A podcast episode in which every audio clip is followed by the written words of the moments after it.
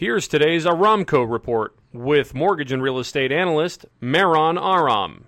Stock prices moved higher on Wednesday with both the S&P and Nasdaq closing at record highs. Despite the rally in stocks, there was no sell-off in bonds, leaving mortgage rates unchanged. The Fed minutes also confirmed that the Federal Reserve is inclined to leave short-term interest rates unchanged. Mortgage rates are still at 3-year lows with conforming no point 30-year fixed rates averaging 3.5% and 15-year rates closer to 3%. Now for something completely different. Did you know that President Abraham Abraham Lincoln traveled wearing women's clothes to make it to his inauguration. Lincoln received death threats due to his anti slavery stance and disguised himself wearing a women's shawl and cape to make it safely to his inauguration. For more information on home loans or real estate, visit our website at aramco.biz or call me at 877 700 0942.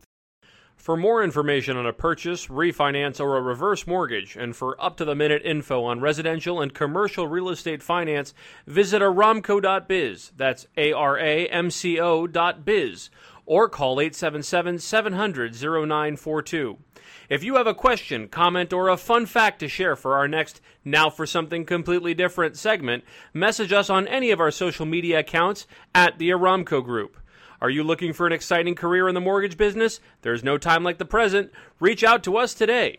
This has been today's Aramco Report, your daily morsel of mortgage news with Maron Aram.